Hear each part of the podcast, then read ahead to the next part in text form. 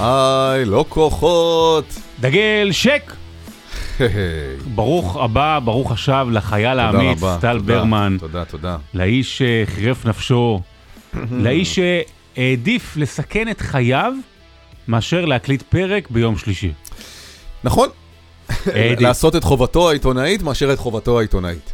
אמ, נכון, אה, היינו אמורים להקליט בשלישי, ופשוט אה, אמ, נסעתי לח'אן יונס. נסעת לח'אן יונס, אתה יודע, לקחת טרמפים, כאילו, כן, ספונטני ספונטני, כזה, כן, יאללה, אמרתי, חייב אוויר. איפה נטייל, בדיוק. אמ, לא, במסגרת כמובן חדשות 13, כתבה שתשודר, אני לא יודע, מחר. מחר, כן, יום שישי, יום שישי בערב, לא יודע מתי יאזינו לנו, אבל זה בשישי בערב. עם אה, חטיבת הקומנדו. זה היה מטורף, באמת זה היה כאילו, מטורף. קומנד... קומנדו. תגיד, אתה רואה את הייחודיות, לא שאנחנו כאלה מבינים בצבא כן. יותר מדי, כאילו לחימה, אבל אתה רואה את ההבדלים שזה קומנדו? החטיבת קומנדו היא מורכבת ממגלן, אגוז ודובדבן. Mm. אלה שלוש יחידות עילית מבחינת הלחימה, וזאת גם בדיוק, גם בדיוק הלחימה שיש עכשיו. כלומר, זה כבר לא כוחות מסיביים שכובשים את השטח, אלא פשיטות כאלה. כן. וזה מה שהם עושים. והייתי בכמה כאלה, ועם היתקלויות, עם מחבלים, ו... זאת אומרת, לא, לא חשבתי שזה יהיה עד כדי כך אקשן. זה הכי קרבי שהיה לי בחיים, כאילו, אבל זה היה מפחיד, ואיזה איזה חיילים מדהימים. באמת. הלב, אה, הלב נפתח, באמת, זה, זה איזה, איזו רמה גבוהה. חדורי מטרה. חדורי מטרה ומוטיבציה ואמונה באמת עדיין. בצדקת הדרך. עדיין, הם גם לא חלק מהוויכוח שיש פה כבר, המדיני, עסקה, לא עסקה, הם מנותקים לגמרי. שאלת אותם על זה? כאילו אין להם מושג? אין להם מושג מה קורה, תשמע, היה איזשהו, היה ככה זה כשאתה בלי קטע... טלפונים. אני, בדיוק, הם בלי טלפונים, הם מדברים פעם בכמה ימים עם העורף, כאילו רק שלום שלום כזה. אפילו כשקשור לפודקאסט שלנו, נכנסתי, באיזשהו שלב אה, אמרו לי, בוא בוא בוא מהר, אתה צריך כאילו להיכנס פה לחמ"ל, כי היה אירוע ממש לידינו. נכנסתי לאיזשהו אה, חדר במבנה שהיו שם אה, חיילים, ואני רואה על הכתובת HTA, HTB, הפועל, אתה יודע, כן. הפועל באר שבע, סליחה. HBS. כן, HTA זה הפועל תל אביב, ויש. שם כמה אוהדי הפועל במגלן, ואמרתי לו, אתה יודע שפיטרו את המאמן שלכם, כן? הוא לא ידע, הוא לא ידע. הוא אומר לי, למה? אמרתי לו, למה? אה, יפה, יפה, ופחדת? לפרקים קצת כן. מודה שכאילו כשאני רואה את החומרים היום בדיעבד, אולי הייתי צריך קצת יותר יותר לפחד, לפחד, כן. אבל שם תוך כדי... טוב, אה, טלוויזיה תמיד... אה, כן, אבל זה היה, זה היה, זה היה בעיקר אמ, מרתק לראות את זה מבפנים. אני מגיש חדשות כל יום, רואה את הכתבות, הסרטונים, כן. את החומרים. זה לא דומה בשום דבר, באמת. אתה, אתה מבין רק את הפרופורציות ואת הגודל ואת ההיקף של הפעולה ושל האתגר הזה, רק מבפנים. שמע, רק ח'אן יונס היא בגודל של תל אביב. ש- כן. עכשיו, והכל הרוס. גם אה, קצת דומה בית. לדרום תל אביב כרגע. נכון, בית בית. תחשוב שאתה נוסע מיפו, בדרום תל אביב, זה הדרום הדרומי של תל אביב, כן. עד אה, רמת אביב ג', נגיד השכונה הכי צפונית אולי בתל אביב, ועובר בית בית. וזה לוקח לך נגיד חצי שעה כשפנוי, אה, דרך העיר. אז תחשוב שבית, בית, בית, בית, בית, הרוס, הרוס, הרוס, מפוצץ, ממוטט, וזה זה עבודה, אי אפשר לדמיין, אתה נוסע עשרה קילומטר ואתה רק רואה עיי חורבות סביבך, זה וואו. פסיכי, זה ממש פסיכי. כמו, כמו כן. הקופסה בשנות ה-80. רק, אה, אז זאת אומרת, עשית משהו שהוא חשוב מאוד גם לעיתונות וגם לחיילים, אתה בטוח שזה היה יותר חשוב מאשר פרק ביום פרק? שלישי? בדיעבד, אם אתה. מסתכל על זה. אה, חיילים. שם חיזקו אותי. אמרו לי, תעשה את זה בשבילנו, תקליט את הפרק. מה נדבר היום? אה, יש המון עוזבים. כן, כן. ומועזבים. אה, גזרת המאמנים רותחת בארץ ובעולם, נדבר כל אחד והמשמעות שלו. כן, נעשה כבוד למישהו מאוד מיוחד שחוגג היום יום הולדת. נכון. אה, נעשה סיפורי סינדרלה שכאלה, שקשורים גם למילון וגם להיסטוריה. אה, וגם, אתה יודע מה, נעלה פה שאלה, נעלה פה שאלה קשה. קשה. לא בטוח שנענה עליה, אבל נעלה את השאלה. אתה יודע איזה ספר עוד לא עשיתי? איזה? עוד לא כתבתי? ואני גם לא בטוח שאני אכתוב, אבל כי זה יותר מדי נראה לי קשה. אה, דירוג החמישים כדורגלנים הכי גדולים בישראל. זה נראה לי משימה בלתי אפשרית. אני כבר לא מדבר על תקופה פרה-היסטורית, מה שנקרא כזו, שלא רואים הרבה כן. ודברים כאלה, וכל האמוציות שיהיו. יהיו הרבה אמוציות, כי כמובן גם מה הם הקריטריונים, זה הרי מוביל לכל דבר. האם כיבוש שערים, אליפויות, תרומה כללית לספורט, משמעות חברתית, יש כל כך הרבה פרמטרים. או, טוב שאתה אומר את זה. כי קודם כל, אני בספרים שלי של כדורגלנים, אז אני תמיד, אני, וכדורסלנים, אז אני הולך על דור אחרון כדי, אתה יודע, כדי לכמת את זה לאיזשהו משהו הגיוני. אבל בוא נניח, נניח שהייתי עושה ספר כזה. ונגיד שהייתי הולך על אה, פן מקצועי נטו. אתה יודע, הצלחות באירופה, משך זמן, דברים כאלה. ייתכן וזה היה למשל מישהו כמו יוסי בניון. אתה יודע, הוא הגיע, בן אדם, אני תמיד אומר את זה לאנשים, הבן אדם בישל בחצי גמר ליגת אלופות. הבן אדם היה בליברפול, אחת הקבוצות הכי גדולות אי פעם, אבל היה שם מרכיב מרכזי, והיה שם שווסטהאם. אולי מישהו אחר יגיד ברקוביץ', אולי מישהו אחר יגיד מוטלה שפיגלר, גם עשה הרבה דברים גדולים. אבל אם הייתי צריך לשים בספר דמות, ואני שם דגש על המילה דמות, שתהיה במקום הראשון, בגלל היכולת שלה, בגלל ההצלחה המקצועית, ובעיקר בעיקר בגלל שרטוט גבולות הכדורגל הישראלי וההשפעה החברתית שאין שני לה באף ספורטאי בישראל, הייתי שם במקום הראשון את מי שחוגג יום הולדת 60, ונאמר לו מזל טוב, אלי אוחנה. חד משמעית. חד משמעית? כן. אני חושב שאם הייתי צריך לבחור, כאילו, כדורגלן, אתה יודע, רק על הכדורגל, הייתי הולך על אייל ברקוביץ', מקום שני בניון. איכות. אה, כן. ובאמת, אה, זאת אומרת, את הדור של השפיגלר, אה, שפיגלרים וכולי, קשה אני- לנו, קשה כן. לנו, כי אני אני גם באמת לא ראיתי בעיניים, אוקיי? אה, בוא נשכח ששפיגלר שיחק עם פלא בקוסמוס בארצות הברית. אגב, נראה לי גם כן. עם בקנבאואר, אם אני לא טועה. זה... וכבש במונדיאל. כן. אה, ועודד מכנס היה חלוץ אגדי, כאילו, אתה יודע, אולי הכי טוב ש... לא יודע, יש המון שמות. כן, כן. אבל אם אתה צריך לבחור אה, דמות שיש בה, הוא אולי לא הכי טוב ב- באף אחת מהקטגוריות, אבל הוא בטח הכי טוב בה ביחד. זה אלי אוחנה. כי אני אגיד לך למה, קודם כל ברמה המקצועית נזכור, אלי אוחנה היה אה, זה שהגיע וזכה עם מכלן הבלגית בגביע המחזיקות. זה המפעל השלישי בחשיבותו באירופה דאז, והוא היה באמת אחד הכוכבים הגדולים של הקבוצה, אם לא הכי וגם גדול. שם בישל. בישל בגמר, בגמר. נגד אייקס, נגד אייקס הגדולה. ויותר מזה, בסיום אותה עונה, שנה, הוא זכה בתואר, פרס שנקרא בראבו. בראבו, אה, היה ביום קצת פחות, אבל בעבר היה נחשב מאוד מאוד יוקרתי. זה הקרב, הפרס שניתן לשחקן הצעיר הטוב ביותר באירופה. זה פרס שזכו בו אנשים כמו מסי ורונלדו. זאת אומרת, בהמשך. כן. אה, רק שנבין את גודל המשמעות. זה שחקן שעשה דברים יפים גם בנבחרת, אבל מה שהוא עשה מבחינת הכדורגל הישראלי זה להמציא מחדש את הגבולות. זאת אומרת, עצם זה, הוא היה הכוכב של האליפות הראשונה של בית"ר ירושלים. הוא היה זה שירד ליגה, מאירופה בא, ירד ליגה לליגה השנייה והעלה את ליגה בית"ר ירושלים ליגה, ואז זכה איתה באליפות, ואז היה גם באליפויות של סוף שנות ה-90. זאת אומרת, אתה יודע, זה פתאום להמציא מועדון פאר חדש בישראל. וזה היה, ראינו את זה, קשטן אמרנו את זה, ויחד עם אלי אוחנה, ומלמיליאן היה הראשון, אבל אני תמיד, היה בזמנו, אה, סרטטתי את זה, שאורי מלמיליאן היה דוד המלך, ואלי אוחנה היה שלמה. אני, אני אלך למטאפורה אחרת. אלי אוחנה הוא בגין של הכדורגל. הוא המנהיג שבא, ובעצם נתן קול, פה וביטוי לקבוצה שלמה בחברה הישראלית, קבוצה עצומה בחברה הישראלית. ולא רק בית"ר ירושלים. ולא רק בית"ר ירושלים, ושלא היה לה קול ופה וביטוי, ו... ותוך כדי שזה קרה, גם אלי אוחנה, מי שזוכר שהיה אז, בעולם של דומיננטיות של מכבי תל אביב, הפועל תל אביב, גם קצת מכבי חיפה באמצע שנות ה-80, הרבה מכבי חיפה. אבל בטח בתקשורת הספורט שהייתה תל אביבית אה, במהות שלה, מכביסטית, הפועליסטית, הוא היה מין נחשב כזה ארס, פרחח, עם התספורת הזאת שקראו לה תספורת אוחנה. והלוק, והלוק והגישה, משקפיים. ו- והכוכבות הזאת הנוצצת, וכאילו הלא, הסם זין לא דופק חשבון ומגובה ביכולת. נכון. והוא היה אלוהים עבור בית"ר ירושלים.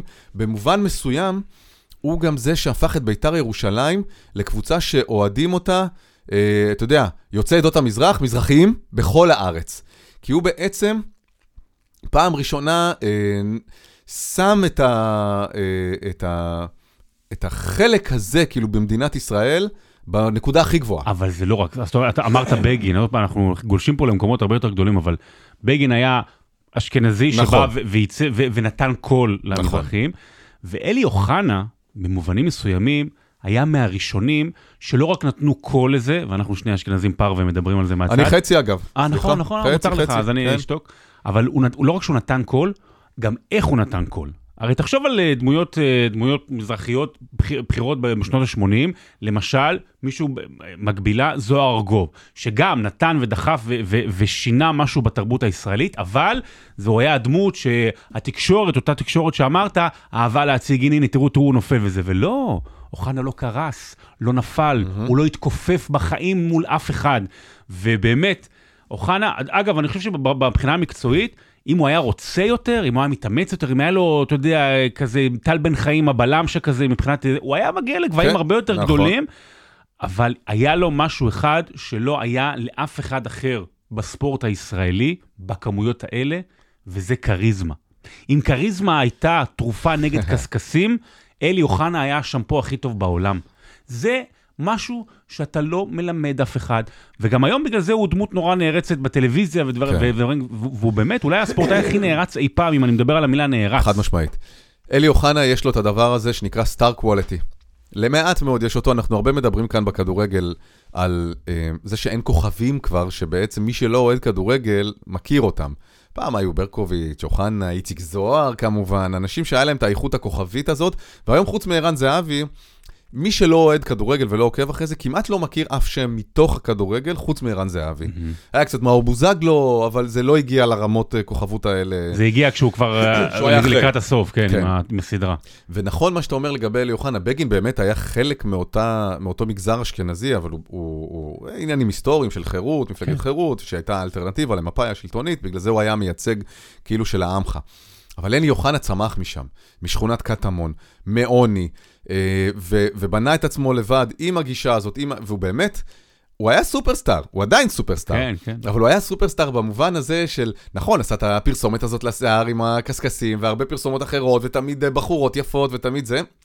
אמ, אני, לסיום, במונדיאל, זהו, כן, רציתי גם. היה, היו לי, יש לי עשרות שעות אוחנה, רק מהשנה האחרונה. לפני זה הכרתי אותו, כן? גם בערוץ הספורט, קצת יצא לנו לשדר אה, כל מיני ערוץ קיבוץ ליגה איטלקית וכל מיני כאלה, אבל, אבל שעות של אה, שיחה ושהייה ביחד, אה, היו לי עם אוחנה עשרות במונדיאל, אה, על פוליטיקה ועל חברה ועל כדורגל ועל הרבה מאוד דברים. ואני, מההתרשמות שלי, קודם כל, הוא ההפך בכלל מהדימוי כאילו שנוצר לו. כן. הוא אדם מופנם, ביישן, כאילו בתפיסה שלי, אתה יודע, תן לו, עזוב אותו מכל הבלאגן, תן, לש... תן לו רק לשבת בבית, כאילו, בקפה, כוס קפה עם הנה, האישה. ארי- אריק איינשטיין שכזה כן, שכאילו- בית"רי. מה לזה ולדמות הנוצצת, והוא סופר אינטליגנטי. אינטליגנט, ממש, הוא מבין. סופר אינטליגנטי, היה לי כל כך כיף לדבר איתו, באמת, על כל הנושאים שבעולם. אה, והוא בן 60. כן, ונאחל לו מזל טוב. הרבה לו מזל טוב. פה לא סיכמנו חלילה חלילה חיים, רק ציינו יום הולדת הגול והמון מזל טוב, אלי. תגיד, מה יותר קשה להיות? אה, מגיש אה, חדשות שנכנס לח'אן לארבע שעות חוזר, עורך כתבה על אה, זה. לא ארבע שעות, עשר שעות הייתי. עשר שעות חוזר וזה, ארבע שעות. בתוך, מתוך זה בחמ"ל ומגינים עליו, או להיות מאמן כדורגל. להיות מאמן כדורגל זה הקומנדו, זה הנוח'בה של, של הספורט. של הספורט לגמרי. זה פשוט באמת, זה טירוף, והשבוע האחרון מלא ב... ב- ב- ב- ב- אפרופו דיברת על בגין, באנשים שאומרים איני יכול עוד. כן. נדבר על כל מיני אנשים בחו"ל, אבל קודם כל צריך לדבר על אה, אתמול ההתפטרות של יוסי אבוקסיס. אתה יודע, אנחנו נדבר על יורגן קלופ, של בליברפול אמר, אה, אני אני איני יכול, אין לי יותר אנרגיות, עוזב בסוף, בסוף העונה. צ'אבי מברצלונה, שגם אומר, אין לי יכול, אה, הוא אומר אין לי יכולת, כי שם זה יותר כישלון כזה כל אחד זה. סיפור אחר. כן, סיפור זאת אחר. אומרת, זה רק מקרי שהם הצטרפו כאילו בפרק של זמן של שבועיים, כל העזיבות האלה, אבל זה באמת סיפור שונה נכון. לחלוטין. אבל אני בא לומר אותם שהיה שם איזשהו, איזשהו דיגניטי, איזשהו כבוד כזה אירופי. כן. ואז יש את הסיפור של יוסי אבוקסיס בביתר. כן, לא, ואגב, אני נורא נורא מכבד, ואני גם מאוד מחבב את יוסי אבוקסיס, על כל, על כל, אדם, גם הוא, דמות מאוד חיובית בכדורגל שלנו בסך הכל. אני מת על יוסי אבוקסיס, אני לא חושב שהוא הבעיה בסיפור הזה. לא, הוא לא הבעיה, אבל הסיפור הוא הבעיה. זאת אומרת, אה, יוסי אבוקסיס הגיע לביתר ירושלים גם אחרי לחצים מאוד כבדים, האם הוא יוכל לחזור, הרי הוא היה ביתר, ואז הוא הפך להיות סמל של הפועל, ו- ושרו עליו כל הזמן ביציע, ואיך יקבלו אותו, ו- והצליח לה- להשאיר את הקבוצה בליגה, והיו ריצות טובות, והיו ריצות פחות טובות. ולא הולך כרגע, ועובדתית, לא יודע אם לומר כישלון, אבל הוא לא עומד ביעדים שאברמוב הציב לו, ושביתר עצמה יכולה, בטח עם שחקן כמו ירדן שואה ודברים כאלה, וזה לא העונה שעברה שהיו את הקשיים הכלכליים בתחילת העונה. אבל אז זה, במקום לבוא ולומר, להתפטר, או לבוא ולומר, אני לא יכול יותר, נוצר במשך שבוע, שבועיים האחרונים, הוא, הוא כאילו הכין גיבוי. הרי אחרי ההפסד אה. ב... סליחה, התיקו נגד הפועל פתח תקווה, אה, אז הוא התחיל לומר שאני לא יכול יותר, כי הקהל מקלל אותי, ו- וזה כבר בלתי נסבל, ואגב, אני די מאמין לו. אבל אני לא חושב שזה שונה ממה שהיה לפני, וזה כאילו, מה שלי הפריע, שזה כאילו אה, שמים איזשהו מכסה של תירוץ, הנה, אז בגלל זה אני עוזב. אתה חושב שהוא כאילו היה סגור קודם והכין את, ה... הוא את, לא סגור את בהפועל, אופציית אגב. המילוט שלו כאילו במשך זמן? זאת אומרת שבנו את זה לאורך זמן כאילו מאחורי הגב של אה, ביתר? תראה, תסתכל על הקריירה של יוסי אבוקסיס, מה שאני זוכר, הוא לא עוזב אף פעם מקום בלי שיש לו מקום אחר. מהמם. עכשיו, לפי מה, שאני, מה שהוא אומר, ולפי מה שאני מבין, זה עוד לא סגור, אבל יש סיכוי לא רע בכלל שהוא כן ראה את ההזדמנות. זאת אומרת, הוא כן אמר, כן, כי תכלס? פיטרו את המאמן של הפועל תל אביב כבר לפני שבועיים בערך, נכון? והוא, ולא, לא הולך, והנה כן. התוצאה לא טובה, אז פתאום בוא נכין איזה משהו. וגם היחסים עם אברמוב, אגב, לא טובים, ככה הבנתי. כן. אני לא יודע. אני לא יודע, אולי, לא יודע. איכשהו יוסי אבוקסיס, הוא, הוא, הוא באמת כל הזמן על הציר הזה של ביתר והפועל, מדלג. נכון, היה לו קדנציה בבאר שבע, בעוד מקומות, כן. באשדוד גם נדמה לי. בני יהודה, בני יהודה. בני יהודה? כן. לא אימן באשדוד? לדעתי אולי לא, קצר. לדעתי לא, אבל כאילו, גביעים כזה, אתה יודע, בבני יהודה, בבאר שבע, מאמן אה, גביע טיפוסי.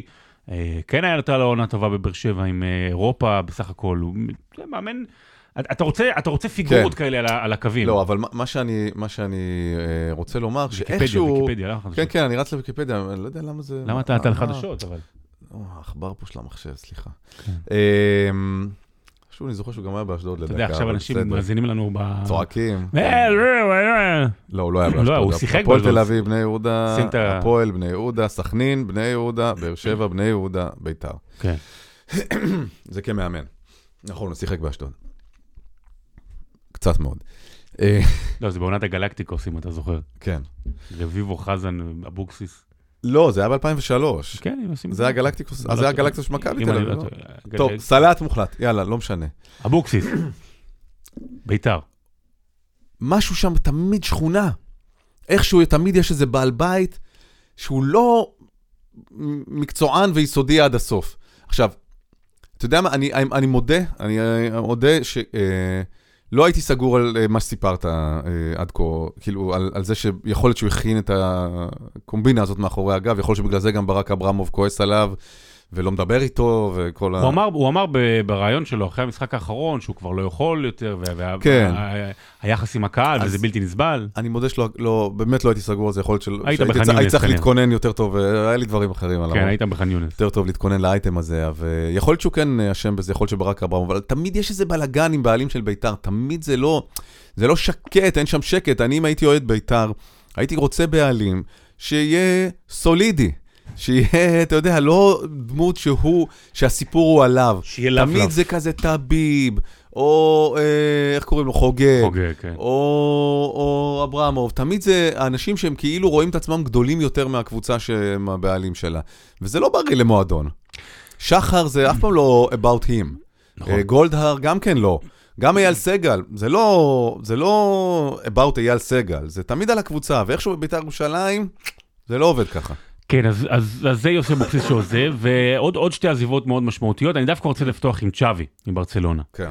אתה יודע, אנחנו, הכדורגל וספורט זה, אנחנו סוג של אה, חלומות, אנחנו כל הזמן, חלום שלי ש, תהיה לי תקווה ש, ולא היה חלום גדול יותר באמת חמש, שש שנים האחרונות לאוהדי ברצלונה, שזו כנראה האוהדה, הקבוצה כרגע הכי אוהדה בארץ, מאשר שצ'אבי יבוא ויאמן את הקבוצה.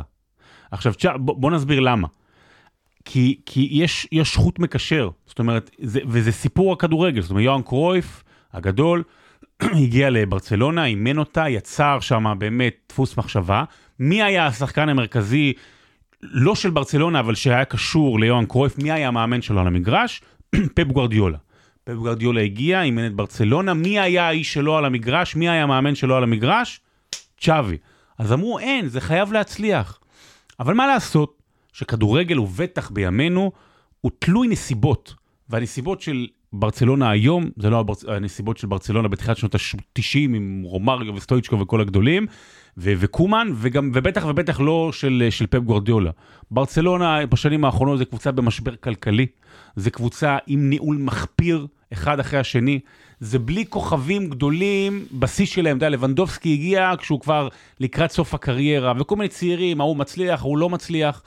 זו קבוצה טובה, עכשיו היא הציג את האליפות בעונה שעברה, אבל ביכולת הגנתית בעיקר. העונה די מתפרקים. הראו נתון שהם אה, הקבוצה שסופגת הכי הרבה מתחילת השנה, כן. יותר ממכבי פתח תקווה, זה בערך מקום שלישי רביעי. ואתה יודע, חלומות לא, לא מתגשמים כמות לפעמים. הפסדים שלא נודעה כמותה בברצלונה, אולי 20 שנה. אמ, כן, הוא יצא לו קצת פאפ אה, מאלי אקספרס להיות אה, אה, לצ'אבי, ו- וחבל, הבין שהוא לא עמד במשימה והתפטר. זה... לקראת סוף העונה, הוא, יעזוב בסוף העונה. כן, כאילו, אה, הוא יעזוב. קשה קצת גם לשמור על משמעת עכשיו ששחקנים יודעים שאתה גם לא תהיה שנה הבאה, זה סיפור אה, אה, מורכב. אולי הוא מיהר להודיע, אני לא יודע מה, מה, מה היה שם הוא אומר, הקלעים. הוא אומר כאילו ש, שבאמת זה, לא אגיד מילה במילה, אבל זה סוג של סיוט, הוא אומר, לאמן כן. בברצלונה. אתה יודע, עם כל הלחץ, וזה לא, קצת לא הוגן כלפיו, כי חשבו שהוא קרויף או אבל... רצו שהוא אבל- יהיה פאפ, אבל... אבל זה לא אותן נסיבות, פשוט לא. לא אותן נסיבות. לא, זה גם לא שלא אותם סיבות, גם הוא לא פאפ. פפ הוא אדם מאוד מאוד אינטליגנטי ואובססיבי לכדורגל, ולא לא כל מי שהיה גם כוכב גדול בעבר יכול להיות מאמן טוב, אפילו אם הוא בחור סבבה ואינטליגנטי. ולהפך, יש שחקנים, יש אנשים שלא היו שחקנים בכלל, והופכים להיות, דיברנו מקודם על אה, אלי אוחנה, אז יש אלי אוחנה שהוא סוג של במאמנים באירופה, וזה יורגן קלופ. יורגן קלופ הודיע בסוף השבוע האחרון שהוא עוזב את ליברפול, בסוף העונה, אחרי תשע עונות, שבהם, אתה יודע, הוא זכה בכל תואר אפשרי, אבל מצד שני גם היה נורא לוזר, מהמם. כאילו, לפחות ככה זה נתפס, מקום שני, פה נקודה, פה נקודה, הפסיד שני גמרים ליגת אלופות, תלוי איך אנחנו תופסים את זה. אה, אבל הוא באמת היה עולם ומלואו, גם לאוהדי ליברפול וגם לצופי כדורגל סטנדרטיים. זאת אומרת, כן. אני, באמת, אני לא חושב שבתשע שנים האחרונות, מרגע שליברפול הפכה לגדולה, היה משהו יותר מהנה לצפייה מאשר ליברפול של יורגן קלופ. לפרקים. שהיא גדולה. כן. שוב, לא, בגלל הכדורגל, בגלל הסגנון, גם אם היא לא משחקת הכי טוב, לא, בגלל תראה, יורגן קלופ עצמו, מנצ'סטר סיטי כמעט בכל עונה יותר מהנה מליברפול. יותר טובה. וזאת הצהרה הגדולה של אה, קלופ, שתמיד היה לו את פפ אה, מולו. כמעט תמיד היה לו את פפ מולו. בשנים האחרונות היה לו את פפ מולו. אז זהו, אז כן, וזאת הצהרה הגדולה שלנו, מה לעשות? גם... אה, אה, וגם את הליגת אלופות, את האליפות ההיסטורית שהוא לקח, זה היה בקורונה, גם כן. אף אחד אה, לא בטוח שזה קרה. יש, אה, אם, אם אתה זוכר, זה היה מול אצטדיונים ריקים. וזה היה מאוד... אה, זה יכול שהשנה הוא יגמור עם אה, אליפות. יכול להיות, הם משחקים מדהים, משחקים מצוין. וזה, וזה, וזה נורא עצוב לאוהדי הפרמייר ליג. נכון, והוא גם אמר, אני לא אאמן בשום קבוצה ב- באנגליה. באנגליה. מה שאומר שהוא רוצה, עוזב את אנגליה. עכשיו, פתאום מה, הוא ילך לאמן אה, בג- בגרמניה? לא, אולי, נפ... ל- א', אולי ביירן, אני, אני חושב שהוא לא יאמן בשנה הבאה, הוא באמת ייקח Mhm. חופש, אולי ביירן מינכן, אה, אולי אחרי הכישלון ביורו שיהיה של גרמניה, כי באמת לדעתי הם ייכשלו, אז אולי יאמן נבחרת. נבחרת. אני רואה שהוא כן יחזור אה, לליברפול יום אחד, אני מאמין, וגם בעיקר מקווה.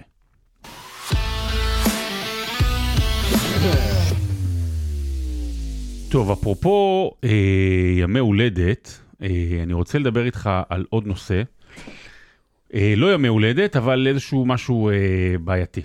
בעיה קצת בעייתי, לא, אולי לא בעייתי. בסוף השבוע האחרון, אה, אגב, כשאנחנו עושים lineup, אז זה יותר קרוב ליום שלישי, אז מה, הדברים הרבה יותר אקטואליים, כן. אבל בסדר, זה עדיין רלוונטי. יום, אה, סוף שבוע האחרון ציינו ארבע שנים למותו של קובי בריינט, התרסקות אה, מסוק, אה, טרגית, אה, הלך גם אה, לעולמו יחד עם אה, בתו ג'יאנה בת ה-13. אתה יודע, קובי בריינט הוא אחת הדמויות המרתקות של עולם הספורט, אה, באמת אי פעם, אנחנו, זה, זה, זה נראה לי הקו המקשר של ה pod היום. הרבה אנשים עם כריזמה, קלופ, אוחנה, קובי. קובי בריינט הייתה כריזמה. קובי בריינט עבור הרבה מאוד אוהדי כדורסל, בטח בדור, אגב, שלי, אתה יודע, ילידי שנות ה-80 נגיד את זה כך, תחילת שנות ה-90, אה, הוא דמות שבעצם המשיכה את מייקל ג'ורדן, ובאמת, אם, אם אתה זוכר, בסוף שנות ה-80, תחילת שנות ה-90, היה משפט אחד גדול שחוקק מעל הכדורסל, be like Mike, כן. כן. של הדבר הגדול הזה, ומיליונים ברחבי העולם ניסו להיות to be like Mike, ורק אחד היה like Mike, לא אחד לאחד, אבל כמו. הוא חיכה את התנועות שלו, הוא חיכה את הזריקה שלו, הוא חיכה אפילו את החגיגות שלו, ובאמת עבור הרבה אנשים הוא היה ממשיך הדרך של מייקל ג'ורדן. הוא הסופרסטאר הגדול, גדול הבא אחרי מייקל ג'ורדן. נכון. למרות שהיו כוכבים גדולים גם באמצע, כן? ויותר מזה אני אגיד, הוא, יש לו אה, אה, תזמון מאוד מאוד מיוחד על פרק הזמן, כי הוא גם היה כוכ- כוכב גדול של עידן העיתונים, ואז עידן האינטרנט, ואז עידן, והוא גם סיים את הקריירה בעידן הרשתות החברתיות. זאת אומרת, זה, זה כאילו, זה שלושה יפה. דברים שונים. וזה מה שמבדיל אותו גם בעיקר ממייקל. כן. כי מייקל, אנחנו זוכרים אותו, הוא, מייקל כאילו לא היה בעידן האינטרנט, הוא, הוא סיים ממש בת, בתחילת שמעון ימי האינטרנט. לא היה פה בישראל. כמעט. לא, היה, אבל זה לא, היה, לא, לא בטח לרובנו. לא היה כאילו תוכן שנוצר על ידי האנשים, לא היה רשתות חברתיות, בלוגים עוד לא היו. 98 כבר היו. היית אתה- מחכה ליום שישי בשעה חמש וחצי נכון. בערוץ הספורט, היה NBA Action כדי לראות מגזין, לראות את מייקל ג'ורדן. ולכן כל הדיון סביב האישיות של אה, קובי בריינט נחסך ממייקל ג'ורדן. כי גם למייקל ג'ורדן היו הרי פרשיות ועניינים אה, פחות נעימים. כן. אה, ו- וקובי תמיד, כאילו, השאלה, הסיפור של הקריירה שלו, הוא תמיד מוכתם בפרשיית האונס, אה, הבגידה באשתו, השתקה של זה, קצת הומופוביה אחר כך. וזה בדיוק מהאנשים האלה שהוא כל כך גדול, שסולחים לו על הכל. עכשיו, אני לא אעשה את זה פה, זה בדיון ב pod ים אחרים. גד- גדולתו לפעמים אה, טיפה מוהדרת, יותר, יתר על המידה, מה שנקרא over, אני לא אגיד overrated, אבל טיפה מוהדר יתר על המידה, כי בגלל האהבה הזו של אנשים, בגלל שהם רואים הרבה סרטונים, ווואו, בסרטונים זה הכל נראה טוב, הוא ווינר הכי גדול, למרות שמספרים יגידו אחרת. אבל אני רוצה פה להעלות שאלה, אמרתי לך את זה כבר בעבר, אני חושב, אתה יודע מה, אני אגיד יותר מזה, זו שאלה שאנחנו אולי יכולים לעשות את זה פה, ואני לא בטוח שהיה לי נעים לעשות את זה איתך ברדיו, אתה יודע, לשש-שבע דקות בציבור גדול של מאזינים, שלא Mm-hmm. כולם אוהדי ספורט. אוקיי. מהמם, מהמם. פרשת האונס מ-2003. אני רק בקצרה, מה, מה היה שם הלילה אחד בדנבר, ביולי, ב-2003 בדנבר. אה, על פי הדברים שאנחנו יודעים, אחת מעובדות המלון הגיעה אליו לחדר. חדרנית, בעל חד- בעל נקות. אחרי, אה, כן, ו, ו, ויש כל מיני אה, פרטים על, על, על דם שהיה, ו, ו, ופרטים אה, אצלה ש, שבדקו, וכל היא מיני... כל היא מיני אקטים- התלוננה שהוא אנס אותה. כן, אבל אני, אני רוצה רק כן. להסביר, אקט, אקטים אלימים, לא ניכנס יותר מדי לזה. היה משפט, המשפט אה, אה, הופסק בעצם באמצע, באמת, ובמשפט הזה, זה כמו בסרטים, עורכי הדין של קובי בריינט תקפו אותה ב, ב, בצורה אותה. הכי קשה, אמרו לה, לפני שנה, למשל, לפני שנה היית באודישן של כוכב נולד, האמריקאי, אה, American Idol, את רוצה פרסום. הלכו למקומות האלה, בסוף אה, הושגה פשרה מחוץ לבית המשפט, בכספים גדולים, והשתקה, ואסור לו ולאף אחד לדבר על המקרה הזה. אה, עכשיו, היא סירבה להעיד בבית משפט, בתביעה הפלילית. בגלל, כי, זה אחרי חושף זה את היא שמה. תבעה אותו אזרחית. נכון, ובאזרחית היה... זה הפשרה ושקט. נכון. היא, הסכם היא סירבה השתקה. בגלל אותו פחד ודברים כאלה. כן. עכשיו שוב, תראה, ברמה המשפטית, הוא לא אשם. כן. אנחנו, אנחנו, ברמה המשפטית הוא לא אשם, ככה, ככה בטח העולם סבב, בטח באזור 2004-2005, היום מצבו היה אחר. אבל אני רוצה לקחת את זה למקום אחר, קצת יותר קשה. תראה, מי שעוקב, ועקבתי בו עוד אפילו עשיתי פעם הרצאות על אה, קובי בריינט, הוא אף פעם לא דיבר על זה, אבל כן נדמה, נשמע לאורך הדרך שהוא, שהוא מבין שהוא טעה, אפילו אם זה לא אונס, מה שנקרא, ברמה המשפטית, זה במקרה הכי טוב, נגיד את זה כך, הוא עשה משהו פסול. אה, ונשמע שהוא מצטער על זה, שהוא יודע שהוא טעה, ומי שעוקב אחרי ההתנהגות של קובי בריינט לאורך השנים שאחרי, במיוחד אגב אחרי הכדורסל ובשנים האחרונות, נדמה שהוא עושה הרבה דברים כדי לתקן. הוא התחבר מאוד מאוד לעולם הספורט הנשי, תמך וקידם מאוד את כדורסל הנשים, אולי זה גם מהעובדה שיש לו חמש בנות כן. כן. משלו. אה, באמת היה, גם אני כבר לא מדבר על זה שהוא הפך להיות פתאום איש הרבה יותר נגיש והרבה יותר חברותי בשנים האחרונות, ושינה לגמרי אה, את עצמו, ועשה המון המון דברים טובים וראויים. ונשאלת השאלה, היה ואכן הוא עשה את אותו דבר שהאשימו אותו, והוא לא הופלה, והוא לא, ו, ולא, ולא נגזר דינו, והיה וזה באמת רק המקרה היחיד, ואנחנו לא יודעים, אבל האם קובי בריינט נותן לנו את השאלה, האם יש אפשרות, ואנחנו לא יכולים לענות עליה כי אנחנו, אנחנו לא הותקפנו, Mhm. ואנחנו לא, אנחנו לא הבחורה, אבל האם יש אפשרות לסלוח יום אחד למישהו שפשע מה זה ב- בפשע לסלוח? כזה? אני אענה לך בצורה... ציבורית, ציבורית. אני אענה לך בצורה מאוד פשוטה. אמרתי את זה קצת קודם. יש משהו קצת מעוות וח- ולא הוגן בזה שככל שאתה אה, כוכב גדול יותר, סולחים לך גם על דברים אה, חמורים יותר. ואם היה כוכב קטן יותר, יכול מאוד להיות שהוא היה נמחק. בטח בעידן היום. זה היה, נדמה לי, לפני כמעט 20 שנה, נכון? אזור 2003. 2003-2004. היום זה היה אה, עובר אחרת, כמובן, כי אנחנו גם אחרי מהפכת המיטו ו- וכולי, אבל, אבל אבל גם גם- אז הייתה מודעות אה, היטב, זאת אומרת, לקורבנות של אונס. אבל ו- גם מישהו גדול היום היה נופל, כמו קובי בריינט. לא, אני חושב שבגדולים גדולים כאלה, בסופו של דבר... חזק. מספיק. תראה את אייל גולן אצלנו, למשל. גם, הוא כאילו לא הורשע בשום דבר, המשפט אה, זה, אבל, אה, והוא ממשיך, אבל ברור כאילו מה היה, והקריירה נמשכת כרגיל, כולל פרסים מטעם המדינה, הופעות בכנסת אה, וכולי. אני חושב ש... ומצד שני גם, אתה יודע, אי אפשר לקחת לאדם את השחקן הגדול שהוא היה, בגלל איזושהי אה, מעשה מחריד שהוא עשה. אונס זה מעשה מחריד. הוא גם, אה, אני ממש זוכר את זה מאז, הוא גם את אשתו פיצה בטבעת טבעת שעלתה יהלום, 4 4 מיליון דולר. כן. יפה. זאת אומרת, זה היה עסק מאוד מאוד אה, מסריח. אני חושב שאפשר לזכור אותו ככדורסלן ענק, עם אה, כוכבית, עם כתם, כתם משמעותי. זה, הכתם הזה לא יתנקה אף פעם. ולא צריך שהוא יתנקה, אני חושב שזה דווקא עוזר לנו, אתה יודע, לא לעשות איזה. האדרת יתר, או כביסת יתר מצד שני, וזה הסיפור. קובי בריינט, אחד מגדולי הכדורסלנים בכל הזמנים, עם כתם אדיר בקריירה שלו. בחיים שלו. כן, בחיים, בחיים שלו, שלו? נכון. בזיכרון שלו אפילו. אבל אני יכול לקבל את זה יחד עם הדברים שהוא עשה גם מחוץ לכדורסל הטובים או לא? אני באמת שואל, כאילו... כן, אפשר. בוודאי, ויכול מאוד להיות הבין שגם, יכול להיות שגם הבין שטעה, ואתה יודע, חיפש את הכפרה ואת התיקון, ו...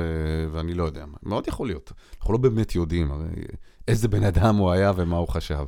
נכון, הוא גם היה לו כל מיני אמירות הומופוביות. היה לו אמירה אחת הומופובית, כן, במשחק כדורסל, אבל זה לא לא- לא שם. הוא היה... תראה איך אני אומר משהו ואתה כאילו מקטין את זה. לא, כן? אני, אני, לא, אני לא רוצה שתגיד, אה, תגזים על מישהו, אה, כאילו, בגלל שהיה איזה מקרה, כי זה לא נכון ספציפית אצלו, הוא כן היה בן אדם, אגב, בשנים הראשונות שלו, דיברנו על מייקל ג'ורדן בפרק הקודם, הוא היה באמת חתיכת חרא, סליחה, כן. הוא באמת, הוא היה, הוא היה מגעיל לחברים שלו, גם הוא, גם שם הוא חיכה אותו, למשל בחתונה שלו, עם אותה ונסה, הוא לא הזמין אף אחד מהקבוצה שלו מהלייקרס. סתם דוגמה, כל מיני דברים קטנים כאלה. הוא לא מפריד, בין- הוא מפריד בין אבל העבודה הוא והחיים השתנה, הפרטיים. אבל הוא השתנה. זהו, והשתנה, והתרבות משתנה, והסביבה משתנה, והחברה משתנה. כן, רק אה, אנחנו נשארנו אותו דבר. נכון. חרא. קנה לי טבעת בארבעה מיליון דולר, אני סולח לך על הכל. אפילו על, ה- אפילו על הפרק הכפול שעשינו. אני רוצה לספר סיפור ואז אתה תדבר על המילון. כן. טוב, אני אעשה לך הקדמה. אה, אני מניח שאולי חלק שמעו, חלק לא, דיברנו על זה ביום ראשון בפינה. יצא לי באמת הכבוד האדיר בשבת האחרונה לשדר אה, את אחת הסנסציות הגדולות אי פעם בתולדות הגביע האנגלי. עכשיו שוב, זה רחוק, זה אנגליה, אני לא מכיר את המקום אפילו, אבל אתה אומר לעצמך, רגע, הגביע האנגלי, וזה קסום, ו... אבל, אבל רוב הזמן זה לא קסום, רוב הזמן הגדולות מגיעות, ולא באמת קורה, כן. קורים הסיפורי סינדרלה, וכשאתה בודק באינטרנט, אה, היה איזה משהו ב-78, אה, היה ב-92, כל מיני דברים כאלה. ואני ואסף כהן, יצא לנו לשדר דבר כזה.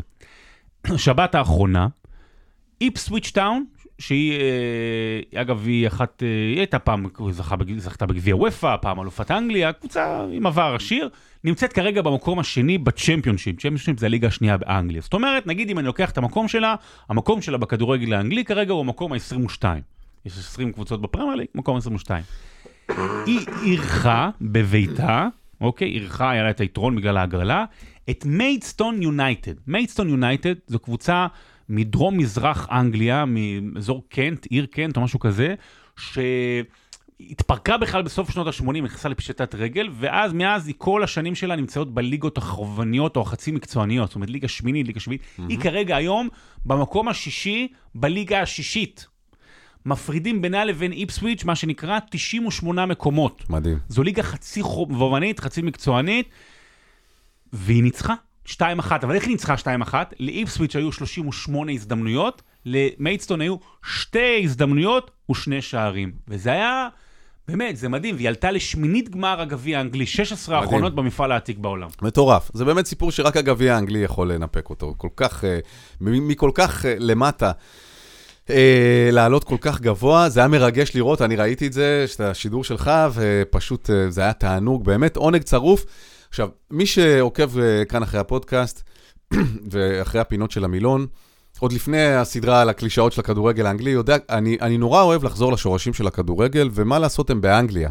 למאה ה-19, איך התחילו המועדונים, איך הם קיבלו את השמות שלהם, את הסיפורים מאחורי ההקמות שלהם, של הליגה, איך התעצבו החוקים, אה, זמן המשחק, הנבדל, כל הדברים האלה הם באו מאנגליה, מההיסטוריה של אנגליה, ויש את זה בפרקים אה, מוקדמים, אתם מוזמנים לחפש את זה. ובעצם, מיידסטון היא סינדרלה. ואני הלכתי ואמרתי... שמעת מה אמרתי בסיום? אני אתן את הציטוט. אין... לא, חצות עוד לא הגיע. כן, יפה. והכרכרה עוד לא הפכה לדלת. נכון. יפה. עכשיו אתה. עכשיו תראה למה זה, אני אגיד לך, אספר לך עכשיו את הסיפור ותבין למה זה לא נכון. אני מתבלבל בסיפור. בסוף המילון, אוקיי. לא. אז אה, סינדרלה, סינדרלה בעולם הספורט זה, זה מונח לקבוצה או מועדון שהם קטנים או לא מוערכים מספיק, מליגה נמוכה, שמצליחים לנצח מתחרה חזק יותר בצורה משמעותית ולהפיל גבוה הרבה יותר ממה שהם אה, אה, היו אמורים להיות. רוקי אוקיי? בלבוע. כן. אז אמרתי, אני אעשה פרק של המילון על סינדרלה. מה זה סינדרלה? מי זאת סינדרלה? מאיפה... בספורט או בכלל? בכלל, אה, כן. יפה. יש הרבה סיפורים. אה. יש הרבה סיפורים, תשמע, זה, זה מעניין. זה מעניין כי יש לי גם הרצאה שנקראת סיפור סינדרלה שאתם מוזמנים, אם אתם רוצים להזמין. וואלה. בדיוק על דברים כאלה, ונוסיף שם את החלק שלך. מוקלט. בדיוק, אתה יכול לקחת את זה. זה יהיה לא, לא קצר. אה, מה זה סינדרלה? בעצם כולנו מכירים את אגדת הילדות הזאת, אני חושב שכולנו הקריאו לנו את זה או קראנו את זה בילדות. נערה צעירה שחיה בנסיבות עזובות, אבא שלה התחתן עם אישה רעה, שהיא והבנות של האישה הרעה רודות בסינדרלה. יום אחד הנסיך עושה נשף, הילדות של האישה הרעה הולכות, סינדרלה נשארת בוכה בבית, מגיעה פייה, עושה קסם, נותנת לה בגדים יפים, רק מזהירה אותה, את חייבת לחזור לפני חצות. ואחרת הקסם יפוג. היא הולכת לנשף עם הבגדים שהפייה נתנה לה בקסם, הנסיך מאוד מתלהב ממנה, אבל היא בורחת לפני חצות. למחרת יש עוד יום של הנשף, היא שוב מקבלת את הקסם, הולכת, אבל כל כך נהנית ובהתלהבות עם הנסיך, שהיא שוכחת לצאת לפני חצות. ברגע האחרון היא קולטת, בורחת, נופלת לה נעל זכוכית, שנשארת על המדרגות מחוץ לאולם הנשפים.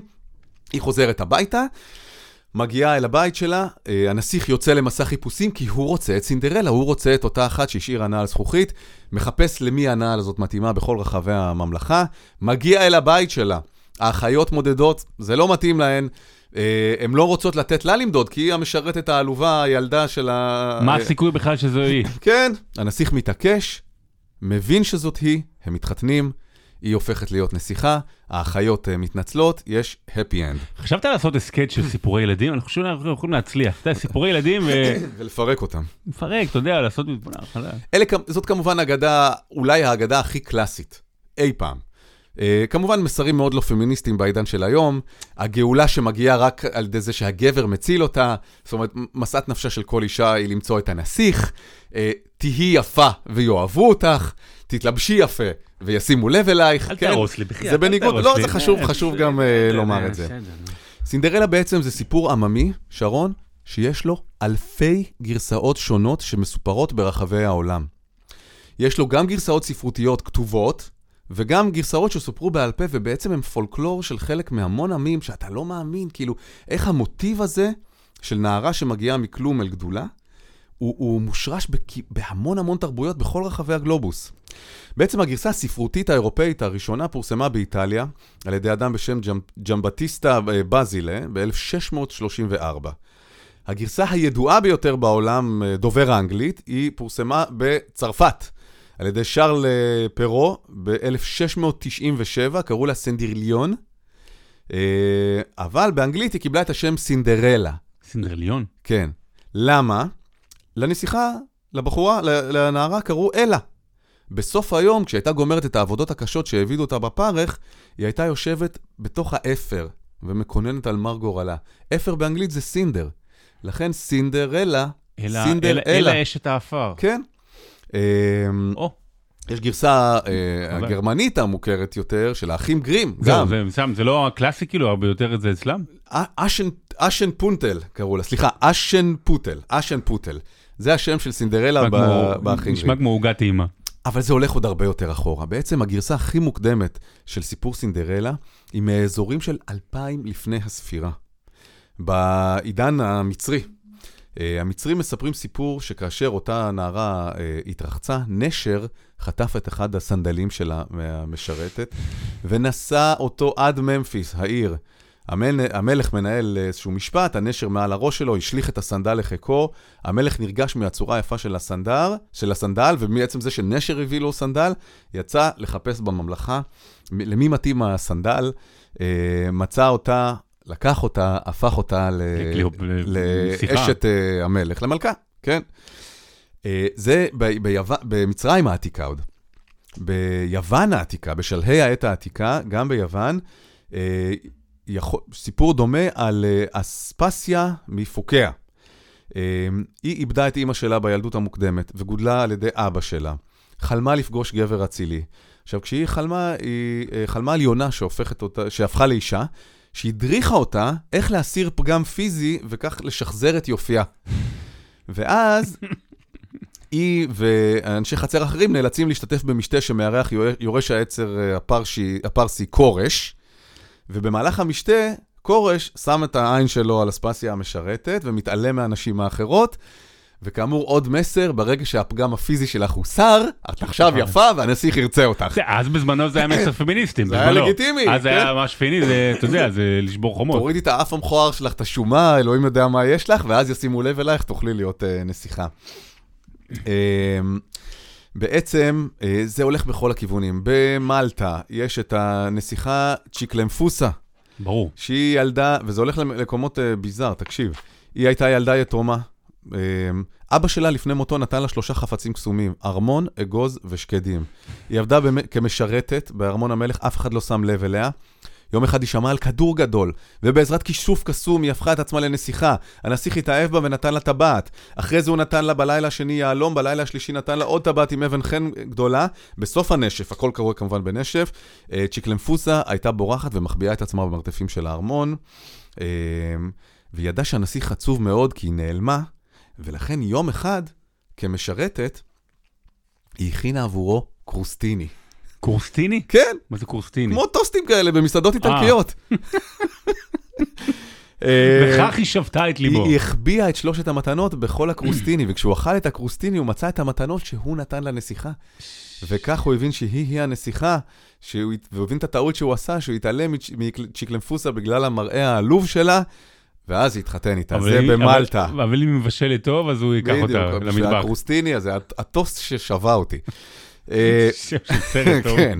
בוא נלך לסין, יש יאן, היא סינדרלה המקומית, 860 פחות או יותר, היא הבת של מנהיג שבט מקומי, הוא מת כשהייתה צעירה כמובן, אימא שלה נפטרה עוד קודם, היא נמצאת תחת השגחתו של אשתו השנייה של אביה. אתה מבין כמה המוטיבים האלה דומים? כן. בכ... זה בכל העולם, זה ממש האישה, מדהים. האישה הרעה חורגת. בדיוק, והיא ילדה מסכנה שהיו אמורים להיות לה חיים נורמליים, אבל בגלל המוות של אבא שלה זה התקלקל.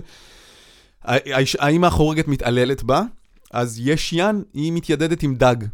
והדג הזה הוא גלגול הנשמות של אימא שלה המנוחה, אבל האימא החורגת שלה... שזה, שזה בעצם האפייה, האפייה. כן, האימא שלה ואחותה החורגת אה, הורגות את הדג הזה, אבל יש יאן מוצאת את העצמות שהן קסומות, והעצמות של הדג עוזרות לה להתלבש יפה לפסטיבל המקומי. זאת אומרת, שוב, המוטיב של הנשף כולל נעל זהב. Uh, והמשפחה מזהה אותה בפסטיבל, היא בורחת, מאבדת את הנעל, מלך אחר מוצא את הנעל. שוב, המוטיבים האלה, זה פשוט באמת טלטל אותי והדהים אותי, איך כל כך הרבה מוטיבים דומים, אבל קונקרטיים, נעל זהב, אימא חורגת, זה. אם uh, חיפשת עוד uh, טוויסט uh, פסיכופתי, כן, תן לי איזה בוא מדינה. נמצא אותו בקוריאה הדרומית. לא, לא דרומית, בקוריאה. אוקיי. כן, לפני ה... קונג'ווי ופג'ווי. זה באמת סיפור דומה לסינדרלה של דיסני, כפי שאנחנו מכירים אותו, עם מידת מאפיינים שונה אחרת. כמות של אלימות והמשך העלילה. אוקיי? הגיבורה קונג'וי, היא מאבדת את אימא שלה, אבא שלה מתחתן עם אלמנה, לאלמנה יש בת, קוראים לה פג'וי. האבא נפטר, האימא ופג'וי מתעללים בקונג'וי, מרעיבים, מכים, מעבידים אותה. קונג'וי נעזרת בבעלי חיים ובכל מיני עוזרים על-טבעיים, כמו פרה, קרפדה, ציפורים ופיות. הייתה אוכלת אותם כבר, עדיף. הם אה, מסייעים לה להשתתף בריקוד לכבודו של שופט, שוב, זה הנשף הקוריאני, היא מאבדת את אחת הנעליים, שוב הנעל הזאת בקוריאה, והשופט מחפש מה, מי, מי תתאים לנעל. כשהוא מוצא את קונג'ווי, הוא מתחתן איתה. כאן מסתיימים כל סיפורי סינדרלה שאנחנו מכירים, נכון? הוא מתחתן, happy end. דיסני, זה, הכל. פה אה, הוא מתחיל להתעלל בה? בקוריאה לא. אז במקום שבו סינדרלה של כולם מסתיימת, הקשיים של קונג'ווי ממשיכים לתוך הנישואים. פאצ'ווי, שמקנאה בניס, אה, בנישואים שלה, היא מעמידה פנים שהיא מבקשת את סליחתה של אה, קונג'ווי, ואז מטביעה אותה בבריכה. פאצ'ווי מתחזה לקונג'ווי, תאומות. כנראה, ובעצם ממשיכה את הנישואין עם אותו שופט, שהוא גם כן גבר עם חושי, חוש הבחנה מאוד מפותח כנראה. אחר כך קונג'ווי, היא מתגלגלת, היא מתה, נרצחה, לפרח לוטוס. מעולה. פאג'ווי שורפת את פרח הלוטוס, אז היא מתגלגלת שוב לאבן שיש, ואז באמצעות אה, דמויות מיתיות, קונג'ווי מיידעת את בעלה על המעשים של פאג'ווי. כעונש, פאג'ווי נקרעת לגזרים בעודה בחיים, גופתה הופכת לאיזה שדון, נשלחת לאימה, או ל- סליחה, לג'- לא יודע איזה מאכל. האימא אוכלת את הגופה של הבת שלה בלי שהיא אה, יודעת, ברור. וכשאומרים לה שזה הבשר של פאג'ווי, האימא מתה מהלם. זה נשמע כאילו איזה בי מובי כזה, אבל זאת אגדת סינדרלה.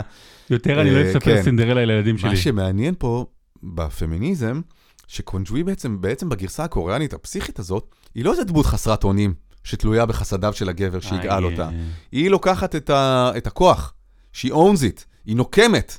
היא נוקמת במי שהרג אותה, והיא נוקמת אה, באמצעות הנחישות שלה וכוח הרצון שלה, היא לא מרפה. כמו הסדרה המטורפת הזאת שהייתה בנטפליקס, לא, שכולם אה, עפו על זה, איך קראו לזה?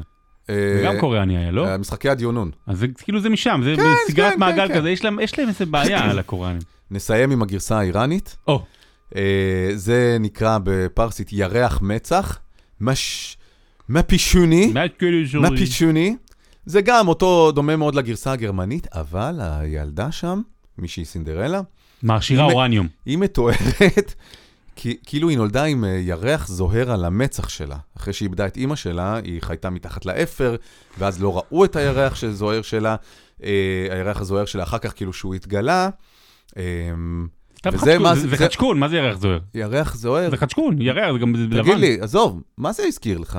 ירח זוהר? הארי פוטר. אני לא... להארי פוטר אני לא לא לא קראתי. היה ברק על המצח.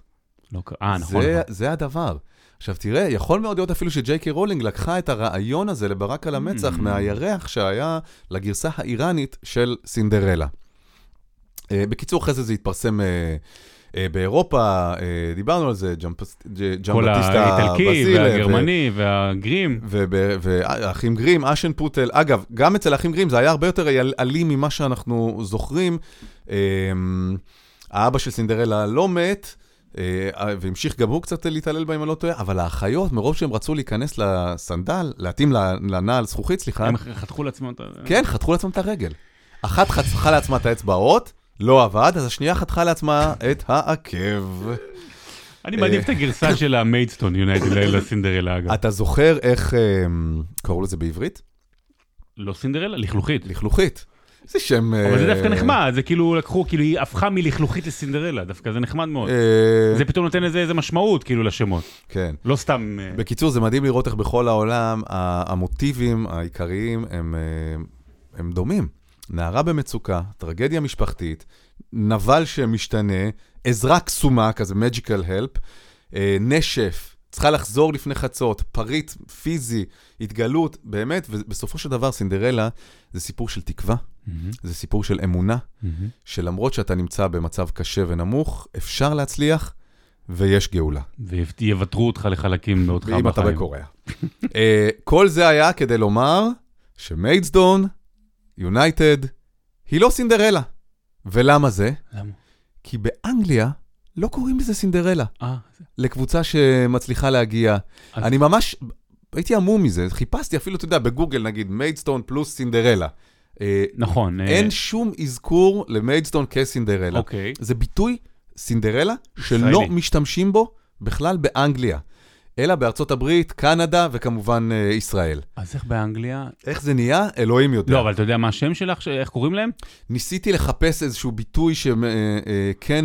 יש משהו, אה, קוטלת ענקיות, אה, נותנים איזה ביטוי כזה. יכול להיות. משהו לא. לא מצאתי משהו שכאילו, אבל אתה יודע, שהוא מעולם הספרות, או איזה Mm. מוטיב דימוי כזה. אז מיידסון היא לא סינדרלה באנגליה, היא סינדרלה בשבילנו, בשביל האנגלים. טוב ששידרתי את זה בישראל. אה, בדיוק, זאת אומרת, היית אומר, it's סינדרלה, it's לא, mid... לא היו מבינים את זה. what the fuck, mate? יפה, שבוע הבא אה, נספר על מקורם של שבעת הגמדים. טוב, תן לי לתת לך... איך אמרת קוראים ביוון? לסינדרלה יש איזה שם, לא? שרק אמרת... הגרסה מהעת העתיקה, היוונית, אס- אספסיה מפוקע. אספסיה מפוקע. אז בוא נספר לך אספסיה מפוקע. אה, לא נפתח לי פה הקובץ, לא נורא. אחד באמת מסיפורי הסינדרלה, כן, בבקשה, עכשיו שומעים אותי יותר טוב. אחד מסיפורי הסינדרלה הגדולים אי פעם, אבל סינדרלה אמיתית, לא מבוטרת ולא כלום. אבל גם שאלה, האם, אה, האם אה, סינדרלה או לכלוכית? זאת אומרת, גם איך אנחנו מספרים לעצמנו את הסיפור? האם זה יפה או מכוער? באמת, אחד מסיפורי ההפתעה הגדולים אי פעם, וסיפור ההפתעה הגדול אי פעם בכדורגל הנבחרות, הוא ללא ספק התרחש לפני 20 שנה עם נבחרת יוון באליפות אירופה בכדורגל. וזו הייתה זכייה שהיום מסתכלים עליה בצורה קצת מכוערת. זאת אומרת, הכדורגל היה מכוער כביכול, היא הרסה את הכדורגל, היא היא שיחקה בונקר ומגעיל, היא הרסה לקבוצות טובות ממנה, ו... ויכול להיות שאנחנו, שזה לא הוגן, שזה לא הוגן איך שאנחנו מסתכלים עליה. קודם כל, יוון שלפני 2004, זו הייתה נבחרת, רק שנבין, הייתה פעם אחת באליפות אירופה ב-1980, היא עשתה תיקו, והיא לא כבשה אגב אף שער, והיא הייתה במונדיאל של 94. דיברנו על זה באחד הפרקים פה עם ארדונה, שהוא כבש נגדה וזה. היא ספגה שם שלושה הפסדים, עשרה שערים ואפס כיבושים. זאת אומרת, נבחרת שמעולם לא כבשה שער בטורניר גדול. והיא מגיעה ליורו של 2004, שעדיין אגב עם 16 נבחרות, עוקפת, אה, עוברת את אה, ספרד במוקדמות, ואז מגיעה לבית עם פורטוגל, ספרד ורוסיה. במשחק הראשון, מה במשחק הפתיחה באצטדיון בדרגה או בליסבון, פורטוגל מארחת את אה, יוון, פורטוגל מגיעה עם דור הזהב שלה, גם עם לואי שפיגו ורוי קושטה וכל מיני שחקנים כאלה גדולים של סוף שנות ה-90, אבל גם, סליחה, עם רונלדו בן ה-19, קריסטיאנו רונלדו, שאגב במשחק הזה יכבוש את שערו הראשון אה, בהופעות בינלאומיות ויהפוך להיות בהמשך גם מלך השערים בכל הזמנים, אבל יוון מנצחת. יוון מנצחת 2-1 באותו משחק, וזה הפתעה מוחלטת, אבל אתה יודע מה? היו הפתעות גדולות במשחקים אה, של משחקי פתיחה של טורנירים גדולים. צרפת הפסידה לסנגל ב-2002, ארגנטינה לקמרון ב-1990, קורה. אמרו, טוב, מה, מה, מה כבר יקרה? במשחק השני פוגשת את ספרד. ספרד של אז, זה ספרד המוכשרת, הטובה, הפייבוריטית, שהיא כל הזמן, כל הזמן לוזרית, אבל היא באמת הייתה לוזרית ברמות הכי קשות שיש. ויוון מצליחה להשיג שם תיקו אחת, אחת אחת, מסיימת באחת אחת, יש לה ארבע נקודות אחרי שני משחקים בבית קשה. במשחק האחרון היא בדרך להפסד מול רוסיה, 0-2, ובמקביל פורטוגל עולה ל-1-0 מול ספרד, ובדקה ה-70 יוון כובשת איזשהו גול, שבגלל הנקודות אותו דבר כמו ספרד, מאזן שערים אותו דבר כמו ספרד, אבל היא כבשה יותר מספרד, היא עולה מהמקום השני. וואלה, הפתעה גדולה, מגיעה לרבע גמר אליפות אירופה, שמחה וששון ברחובות אתונה. עכשיו, אני עוצר פה ואני אומר, 2004 זה שנת השיא של יוון כמדינה עצמאית. אה, שנת השיא, כי גם מבחינה כלכלית וגם האולימפיאדה שאמורה להיות באותו קיץ, אה, סגירת המעגל מ-1896, האולימפיאדה הראשונה במשחקים בעידן המודרני, ויוון באמת מרגישה פתאום פעם ראשונה חלק מהעידן המודרני, הרי זו, זה, זה מקום שבו נוצר נוצרה הציוויליזציה בהרבה מובנים. בערב הגמר היא פוגשת את צרפת, את המחזיקת מחזיקת התואר צרפת, אלופת אירופה מ-2000, עם זידן וטיירי אנרי ומקללה וטורם וברטז בשער ופירס מר- מארסנל, באמת, הנבחרת הכי טובה ב- ביבשת. ואז היא מוצאת את ה- את ה- את ה-DNA שלה. היא משחקת מאחור, די הגנתי, אבל מה לעשות, אין לך, אין, אין, לא היה לה כמעט כוכבים, היה לה שחקן אחד באינטר, פה שחקן אחד פה, לא היה, לא היה לו כוכבים. וכדור אה, הגבהה מצד ימין מגיע לראש של חריסטיאס, החלוץ, נוגח, 1-0, מתבנקרים מאחור, מנצחים, עולים לח... לחצי הגמר. הפתעה מוחלטת, לא ייאמן. ואז בחצי הגמר הם פוגשים את הנבחרת שכולם רצו שתנצח את הטורניר. נבחרת צ'כיה, של דור הזהב שלה, פאבל נדווד וקרל פובורסקי ועוד הרבה שחקנים גדולים, ששיחקה כדורגל מדהים. היא ניצחה את גרמניה והביסה 3-0 את אה, הולנד, והיא ניצחה את אה, דנמרק ברבע הגמר. באמת, הנבחרת כאילו הייתה הכי טובה בטורניר. 0-0, בתום 90 דקות, כמובן משחק הגנתי, uh, סליחה, uh, כן, 0-0 זה משחק, uh, משחק הגנתי מאוד של uh, יוון. ואז בדקה ה-106, זאת אומרת, בתוספת הזמן של החלק הראשון של ההערכה, כדור קרן מצד ימין, שוב הגבהה מצד ימין, הבלם דלס מגיע, נוגח, ויוון מנצחת. אז באותו זמן היה שער כסף, שמי שמנצחת את החלק הראשון של ההערכה, היא עולה לשלב הבא, מנצחת למעשה, כדי לא לעשות את ההערכה השנייה, מנצחת 1-0, ואתה יודע, היינו אמורים להיות uh, אוהדי הכדורגל, וואו, ואיזה מדהים, ואיזה יופי, אבל לרוב היו מבואסים. בגרדיאן הבריטי קראו לזה האנדרדוג שאף אחד לא רוצה שהיא תנצח. זאת אומרת, עד כדי כך. ובגמר נסגר המעגל. בגמר היא פוגשת את פורטוגל. פורטוגל במגרש הביתי שלה, באצטדיון האור בליסבון שנפתח 60 אלף מקומות. פורטוגל שמעולם לא זכתה בתואר, ומגיעה שוב עם פיגו ו- ורונלדו. ויוון פשוט ממררת לה את החיים. היא לא מצליחה לבעוט כמעט מהרחבה, לא עושה שום דבר. מחצית שנייה, שוב, קרן מצד ימין, יציאה רעה של שוער הפורטוגלי ריקרדו, וחריסטיאס נוגח וחוגג ומוריד את החולצה וחגיגות היסטוריות. ומאותו רגע פורטוגל יושבת על השער של יוון ובועטת, ורונלדו בהזדמנות שכמה שנים אחר כך הוא לא מחמיץ דברים כאלה, אבל הוא מחמיץ, ופעם אחת לקורה, ועוד כדור שעולה למעלה, ואלים יווניים כנראה ישבו שם, אל הכדורגל נעמד. ויוון מנצחת. ויוון לוקחת את תואר אלופת אירופה, שזה במובנים מסוימים אפילו יותר קשה מהמונדיאל, כי הכדורגל הוא יותר איכותי באירופה, בדרום אמריקה יש לך ברזיל, ארגנטינה, אז תלוי מי אתה פוגש. במובנים מסוימים, בטח אז 16 נבחרות, זה אפילו יותר קשה מזה. הפתעה מטורפת. וברחובות יוון באמת אה, שמחה וצהלה אה, בלתי נתפסים. אבל הכדורגל לא אהב את זה. הייתה תחושה שהם לוקחים את הכדורגל למקום לא טוב. חששו שעכשיו נבחרות כמו יוון ילמדו את השיטה עם המאמן הגרמני שהיה להם אוטו ריאגל, שהוא היה גרמני במלוא כן. מובן המילה, וישכפלו את זה. אוקיי, אפשר לשחק בונקר ועדיין לנצח. אבל ברבות הימים קרו שני דברים. האחד, להפך, יוון הפכה את הכדורגל למקום טוב יותר. כי זה גרם לקבוצ... לנבחרות הגדולות להבין שצריך גם להתאמץ, לחשוב, לחשוב על טקטיקה ודברים גם מול נבחרות מהסוג הזה. זאת אומרת, זה אתגר את עולם הכדורגל שהלך ונהיה הרבה יותר התקפי. ומצד שני, זו הייתה שירת הברבור של יוון. Okay. כן. האולימפיאדה ב-2004 הייתה הרבה מעבר ליכולות שלה. והשנים הללו היו הקדמה לקראת הקריסה הכלכלית של יוון, שנמשכת אפילו עד היום. וזה היה איזשהו, באמת איזשהו כל מיני עבר למדינה שחגגה מאוד בספורט ונתנה את השמחה הכי גדולה שלה, אבל אז גם הגיעה התפרקות. וזה סיפור אה, גם קצוב וגם שמח, אבל תלוי איך אנחנו מסתכלים על זה, והגיע הזמן שנלבש את המשקפיים הנכונים, נכונים, נכון, לא נכון, ונראה את זה ב- ביופי שהוא, כי סינדרלה היא מתוקה גם יכולה להיות. טוב שיש את הסיפור הזה של יוון. זה נכון שזו הייתה אליפות אה, מחורבנת, וכאילו לא היה את הפאן הזה באנדרדוג מלהיב שמצליח להתקדם, אלא במשחק הרסני ומכוער, ורק מנטרל את היריבות וכמעט לא יוזם, ו...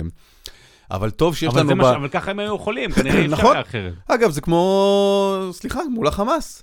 כשיש לך יריבה, אמרת אם זה עזר לך, כשיש לך יריבה שהיא נחותה ממך באופן אה, משמעותי, אבל יש לה את הנשק האחד הזה שהיא יודעת להשתמש בו, והוא עושה לך את החיים מאוד מאוד קשים. כן.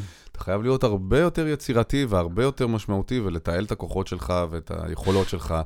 למקומות שתוכל להכריע. היית, ו... היית הרבה שעות בח'אן יונס, אה? כן, זה רק מה שאני יודע עכשיו. יפה. אז... טוב, אה, אם לא תהיה בצידון, לא יודע, בשבוע הבא, או כן. בטהרן, ישלחו אותך למשימה של המוסד, נקליט שבוע הבא, באמצע השבוע, בעזרת השם. תודה רבה. ברמן, תודה רבה. ותודה לכם שהאזנתם. שבוע הבא. יום שישי, חדשות סוף השבוע. כן, כן. הכתבה, אני נכון. מאוד מעניין לראות אם נשארת בחיים.